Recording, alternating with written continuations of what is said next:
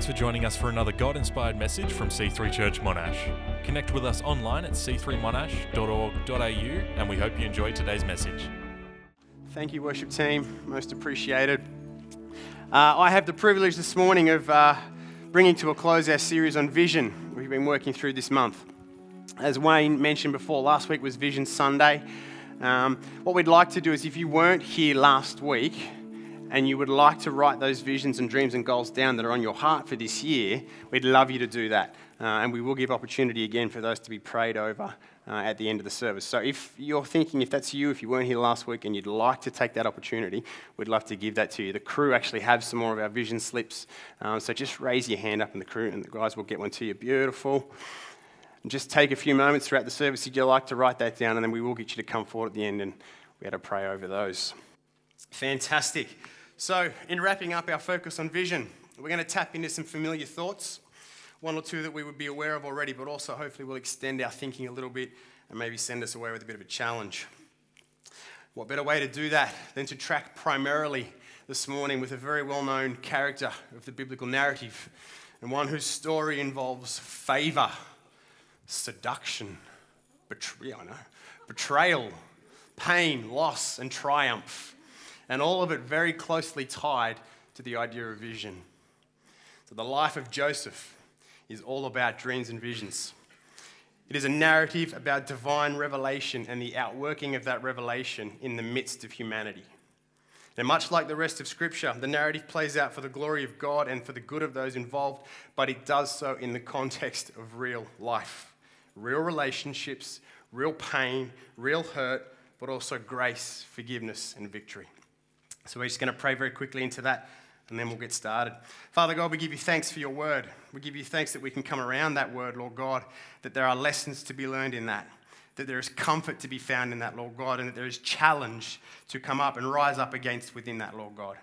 Father, we thank you for your word and we ask and we pray that you would bring it home to us today. In your name, Jesus, amen.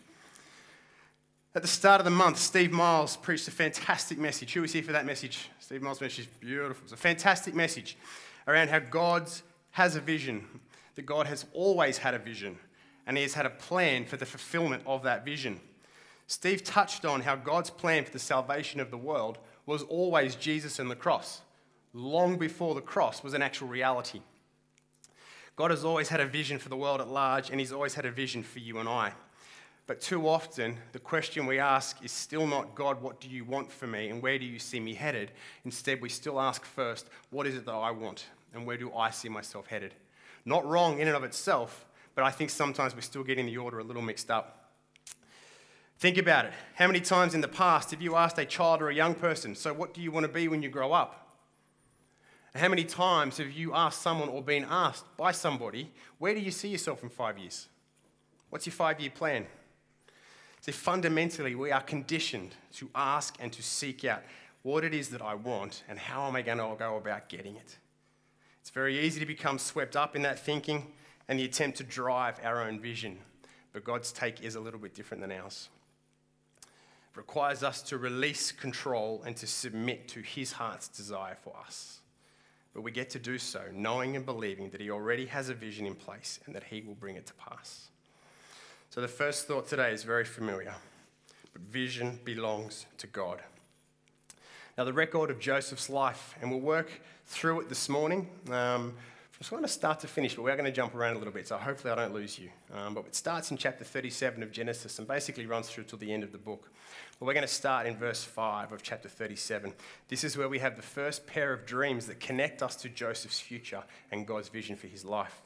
So, verse 5 reads Now Joseph had a dream, and when he told it to his brothers, they hated him even more. He was the favored son, so now they hate him even more. He said to them, Hear this dream that I have dreamed. Behold, we were binding sheaves in the field, and behold, my sheaf arose and stood upright. And behold, your sheaves gathered around it and bowed down to my sheaf. His brothers said to him, Are you indeed to reign over us, or are you indeed to rule over us? So they hated him even more for his dreams and for his words. Then he dreamed another dream and told it to his brothers and said, Behold, I have dreamed another dream. Behold, the sun, the moon, and the eleven stars were bowing down to me.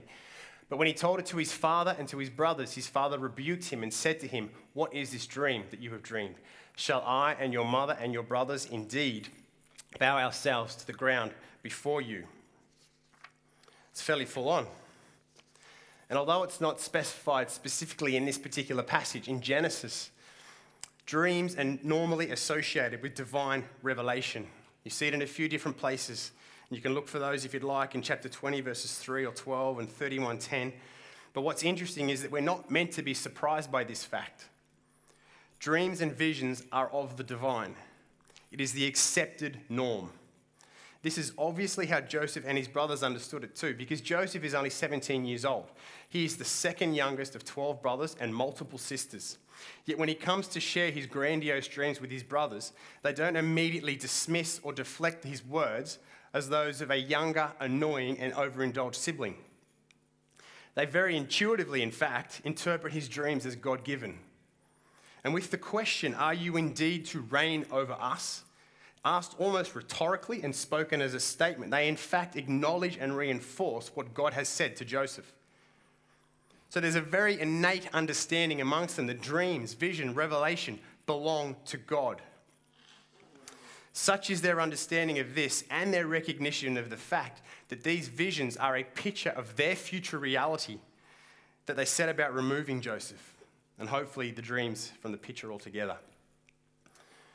In the New Testament, we find further weight added to the idea that vision, dreams, and revelation, and then the outworking of that in our life, belongs to God. There's an interesting interaction between the Apostle Paul and the Holy Spirit in Acts chapter 16. We might be tempted, and I know this is true of me, to think that in the story of Joseph, where there's all these supernatural dreams and visions and revelation, well, of course, those things belong to God. But I don't see that kind of thing happen in my life every day. But in Acts, what we see is God's ownership of the everyday. God's desire to direct our paths and ensure that it's His vision that we're pursuing and not our own. So, Acts chapter 16, verse 6 reads And they went through the region of Phrygia and Galatia, having been forbidden by the Holy Spirit to speak the word in Asia. And when they had come up to Mysia, they attempted to go into Bithynia, but the Spirit of Jesus did not allow them. So, passing by Mysia, they went down to Troas. Now, if you know anything about Paul, you know that he was zealous for the Lord, and then he wanted nothing more than to share the gospel. And Paul had a plan for how he was going to do that on this particular trip. He had a vision for taking the word into Asia. Seems like a good idea, right? If it's a vision, surely it's a vision that God's going to get behind. But in this instance, apparently not. Conventional wisdom would have said, go there and share the good news.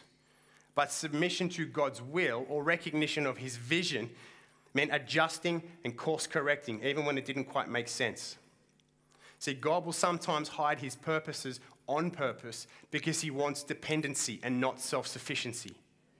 Jesus wants Joseph's, who at their core understand that dreams and visions belong to God. And then he wants Paul's, who are going to recheck, reassess, and course correct as guided to ensure that we are following the vision that He has for us, even if it's not quite what we had hoped for ourselves. The next thought has to do with the difficulties of vision. Now, I don't know about you, but one of the things that I'm often challenged by is the perceived conflict I see or feel between what I know about God and what happens in my life or what I see lived in the lives of those around me. What I know is God's love for me through Jesus. And I know that He has a plan for me, I know that He has a vision. But so often, what I experience is not the heartwarming, feel good vibes of God's vision just sort of coming to pass in my life. So often, what I experience is just life confusing, sometimes challenging, often great, but just life. And it might sound a little naive. But I think times, at times we can come away from, say, a day like Vision Sunday, full of God's presence and an air of positive expectation or anticipation for what God is going to do with the dreams and visions on our heart. And then we walk straight into a week or a month or whatever, and it all just falls apart. Someone loses a job.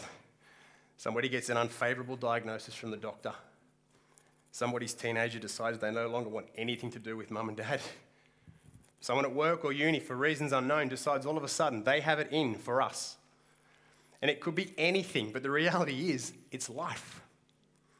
And when you engage with the Word of God, when we engage with Scripture, and not just cherry picking out the good sound bites, but when you go for the entire narrative and you see the story beneath the, na- the narrative, what we realize is that by and large, God will bring about vision in our lives, not in spite of the trials, but through them.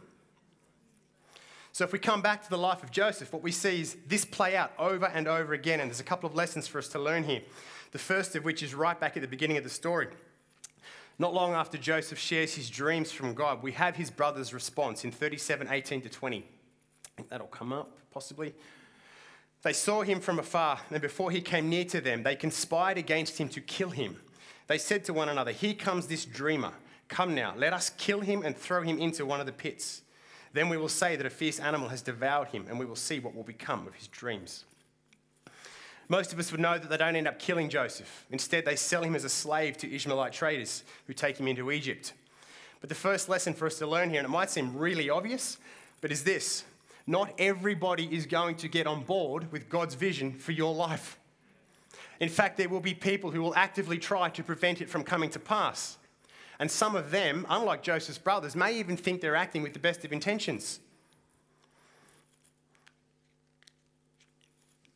What Joseph's brothers didn't realize was that contained within the vision for Joseph was their own salvation and well being. Because, and we'll come back to this a bit later, but God's vision for our lives is so rarely just about us. God's, they couldn't see that, sorry. They knew it was from God.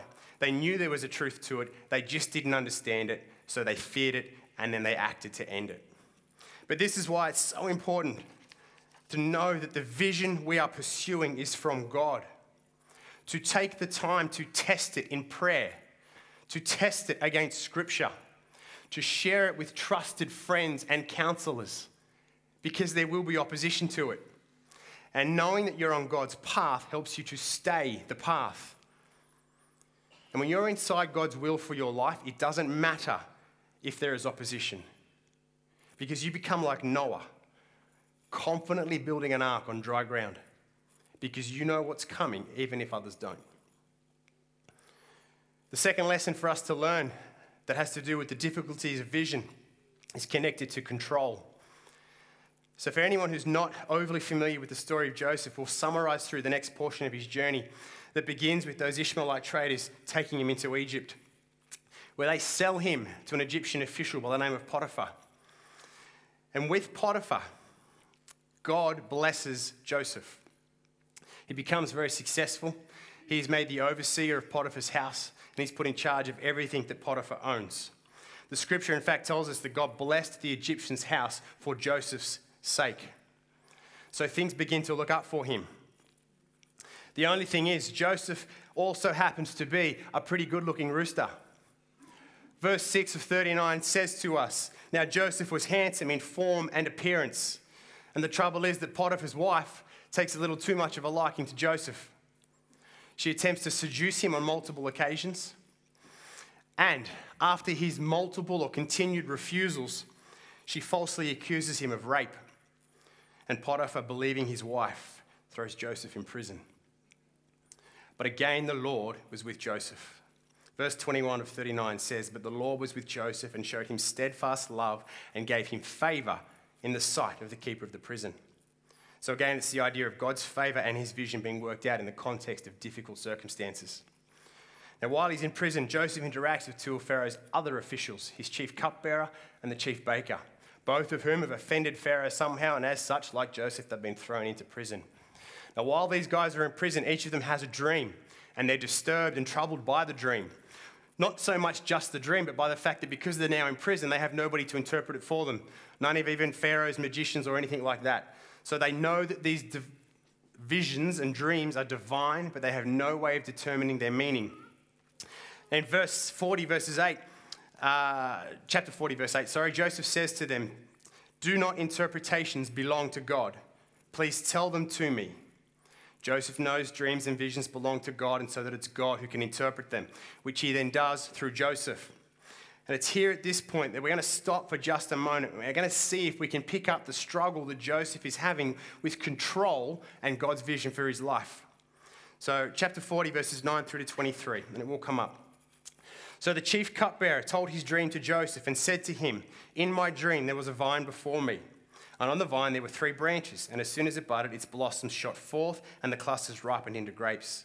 Pharaoh's cup was in my hand, and I took the grapes and pressed them into Pharaoh's cup and placed the cup in Pharaoh's hand. Then Joseph said to him, This is its interpretation. The three branches are three days. In three days, Pharaoh will lift up your head and restore you to your office, and you shall place Pharaoh's cup in his hand as formerly when you were his cupbearer. Only remember me when it is well with you. And please do me the kindness to mention me to Pharaoh, and so get me out of this house. For I was indeed stolen out of the land of the Hebrews, and here also I have done nothing that they should put me into the pit. When the chief baker saw that the interpretation was favorable, he said to Joseph, I also had a dream. There were three cake baskets on my head, and in the uppermost basket there were all sorts of baked food for Pharaoh, but the birds were eating it out of the basket on my head. And Joseph answered and said, This is its interpretation. The three baskets are three days. and three days, Pharaoh will lift up your head from you and hang you on a tree, and the birds will eat the flesh from you. On the third day, which was Pharaoh's birthday, he made a feast for all his servants and lifted up the head of the chief cupbearer and the head of the chief baker among his servants. He restored the chief cupbearer to his position, and he placed the cup in Pharaoh's hand, but he hanged the chief baker as Joseph had interpreted to them. Yet the chief cupbearer did not remember Joseph, but forgot him. In this passage, in this moment of Joseph's life, we can see him attempting to wrest control of the vision and of his life back out of God's hands. It's really easy to miss or to skim over without thinking too much about it, but it's here. It is the only time in the 13 chapters that cover off over Joseph's life where he attempts to manipulate his own situation. And I get it. I don't know about you, but I actually I get it. The poor guy is justifiably miffed. He has come through a significant trauma at the hands of his own family into a place of favor, Potiphar's house. And then he's unfairly accused of and thrown in prison for a crime that he didn't commit. And I can see him saying to God, It's not fair. I did no wrong and I acted righteously. Yet here I am in prison so he seeks to use the situation he's now in to his advantage and he tries to take back some control. If we look quickly again at verses 14 and 15, it says, Only remember me when it is well with you, and please do me the kindness to mention me to Pharaoh, and so get me out of this house. For I was indeed stolen out of the land of the Hebrews, and here also I have done nothing that they should put me into the pit. When it goes well with you, because, and this is Joseph, I know it's going to go well with you. God has given me a favorable interpretation for you. Surely that carries some weight. You can remember me and what I've done, and you can get me out of here because I should not be in this place. Now, notice that he doesn't say the same thing to the baker, because the baker's interpretation wasn't very favorable, was it? He wouldn't, and in fact couldn't, have done anything to help Joseph. But what Joseph sees here is a way to manipulate his own situation. And again, I get it, I understand it, but he sees a way to manipulate his situation and perhaps speed up the process that God has got him in. But in the end, what happens? Verses 21 through to 23 He restored the chief cupbearer to his position, and he placed the cup in Pharaoh's hand, but he hanged the chief baker, as Joseph had interpreted to them. Yet the chief cupbearer did not remember Joseph, but forgot him. And then in verse 1 of chapter 41, so just the next verse down, after two whole years, Pharaoh dreamed that he was standing by the Nile. So the next stage of Joseph's journey doesn't begin for another two whole years. What's really interesting too is that the context or the understanding of time for the Hebrews is very different to our own. For them, any part of a day is a day, any part of a year is a year. So, for instance, someone might have said he was in Egypt for three years where he technically might have only been there for one day of the first year, the entirety of the second year, and one day of the third year. They would still say he was in Egypt for three years. So it's interesting that in this particular passage right here, the writer actually makes a point of saying, after two whole years. I think he wants us to look at that. I think he wants us to see something. Perhaps Joseph's attempt to wrest control back from God had the opposite effect to what he was hoping for. Maybe it was God saying to Joseph, The vision is mine, and have I not already brought you this far? Have I not already been with you and blessed you, even in trial? Do you no longer believe that I can and will bring to pass the vision for your life. Perhaps, like Joseph, though, at times in our own journey, we get impatient with God. Or we're not sure if He's still heading in the direction that He told us He was. Maybe your vision for 2019 requires you to be still and wait. And yet, at the moment, all you see are all of these fantastic opportunities that just seem to be flying past you. Will you take Him at His word and trust Him to do what He said He will? Will you refrain from manipulating or influencing a situation to serve your own ends?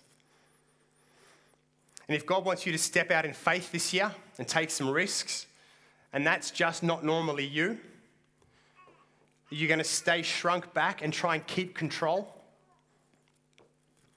Or are you going to activate your faith, trust His vision, and be bold in the manner that He's asking you to? Stay or go, move or stop, it doesn't really matter.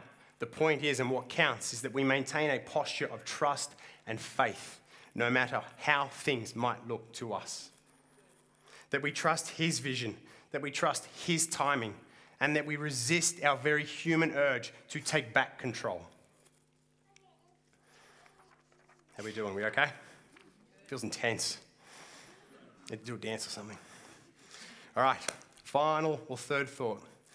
It is not just about you. That is not always an easy thing to hear, particularly in the culture of our day, where so much time, energy, and activity is directed towards a focus on ourselves. And not all of that is bad at all. But as was alluded to before, God's vision for our lives is so rarely just about us. Joseph is the central figure in his own story, for sure. But from the very beginning, God had others in mind when he was planning out Joseph's future.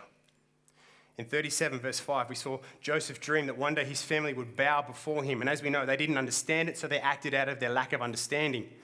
But in chapter 42, verse 6, what we have is the fulfillment of those original dreams. And we begin to see what it is that God had in mind all along. So 42 6 reads Now Joseph was governor over the land. He was the one who sold to all the people of the land. And Joseph's brothers came and bowed themselves before him with their faces to the ground. So here we have Joseph, who is now the governor over all Egypt. He is second only to Pharaoh himself. At the end of those additional two years in prison, Joseph is called on by Pharaoh to interpret a pair of dreams that he's had. Joseph does so, but he makes sure he tells Pharaoh, It's not me. God has a favorable interpretation for you. Pharaoh's dreams relate to a period of about 14 years that will begin with seven years of plenty. There will be sowing and reaping and harvesting. There will be abundance throughout the land. But those seven years will be very closely followed by seven years of famine. Seven years where there will, nothing will grow. There will be no sowing and no harvesting. Joseph accurately interprets the dreams, and because of God's favor and his administrative gifting, which we've seen in Potiphar's house and also in prison, He's placed in charge of over, over all Egypt. And he's tasked with managing the years of abundance and for planning so that there is food for the people during the seven years of famine that will follow. Now, so good is Joseph at what he does is that not only is there plenty of food for the Egyptians, but during the years of famine, there is capacity for Egypt to be selling grain and supplies to neighboring countries and peoples. This is how we end up with Joseph's brothers in Egypt, bowing themselves before him. Now, there is all sorts of revelation, healing, and reconciliation that occurs with for the family. We don't have time for that today, but in verses 1 to 8 of 45, what we see is Joseph's realization of all that God has been doing and what he'd envisioned for Joseph's future all along. So, 45, verses 1 to 8. Then Joseph could not control himself before all those who stood by him. He cried, Make everyone go out from me, so that no one stayed with him when Joseph made himself known to his brothers. And he wept aloud. So the Egyptians heard it, and the household of Pharaoh heard it. And Joseph said to his brothers, I am Joseph. Is my father still alive? But his brothers could not answer him, for they were dismayed at his presence. So Joseph said to his brothers, Come near to me, please. And they came near, and he said, I am your brother Joseph, whom you sold into Egypt. And now do not be distressed or angry with yourselves because you sold me here, for God sent me before you to preserve life. For the famine has been in the land for these two years, and there are yet five years in which there will be neither ploughing nor harvest. And God sent me before you to preserve for you a remnant on earth and to keep alive for you many survivors. So it was not you who sent me here, but God. He has made me a father to Pharaoh and lord of all his house and ruler over all the land of Egypt. I wish we had more time to just let that sit. I'd be very happy to stand here for a few minutes in the quiet and let that sit. Because you have to consider everything that this guy has been through. You actually have to meditate on it. Don't just skim through it. You read it and you got to let it marinate and you got to say, God, what's going on? If you are any hope of capturing the magnitude of this revelation, it will take time. So here's Joseph, 22 years after receiving the initial vision. And it's only now in their fulfillment that he gains understanding. All that has occurred was not just or even primarily about him. Verse 5 God sent me ahead of you to preserve life. It was about other people. And it was about what God would do in the lives of others through the vision that he had for Joseph. Who in our lives carries or holds a position of importance or primacy for the vision that God has for you? Now, that may be clear right now, or it may, as it was for Joseph, become clearer later on. But regardless, what is key is that we are maintaining a posture of outward facing awareness and that we are mindful of who it is that God is bringing into our sphere of influence. Who is God bringing into our life for the express purpose that they would benefit from the vision that God has for you?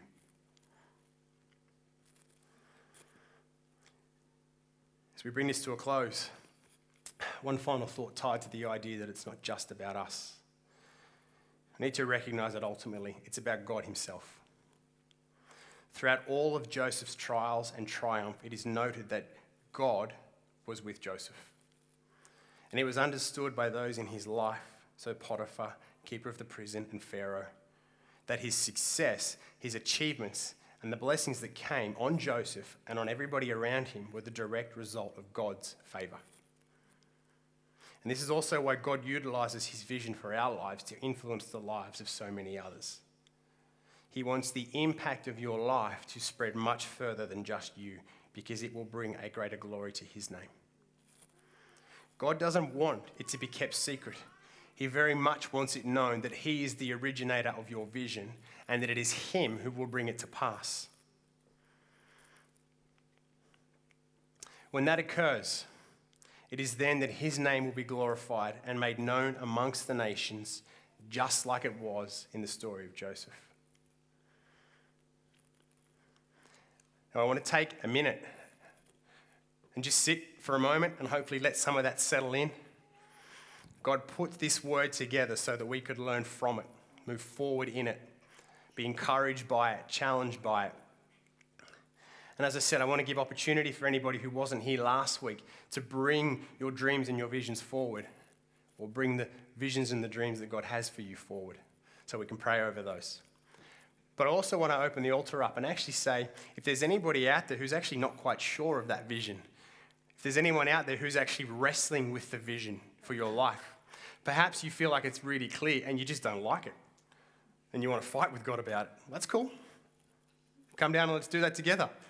Let's pray about it. Because as we can see from the life of Joseph, it's not always easy.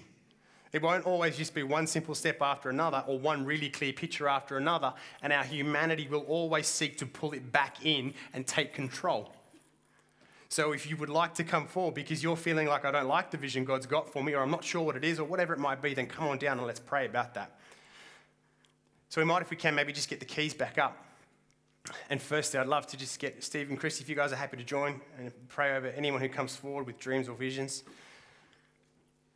And then if you're just looking for prayer around your vision or a challenge within that, I'd love to pray for you as well. So come on forward.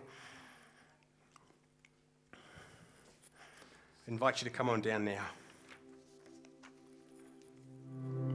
Father, we ask and pray that you bring vision, clarity to the people in this family, Lord God. That you would bless that moving forward. And even when it might not look great or it feels uncomfortable, that we would all remain in a place of trusting your timing and your vision, Lord God.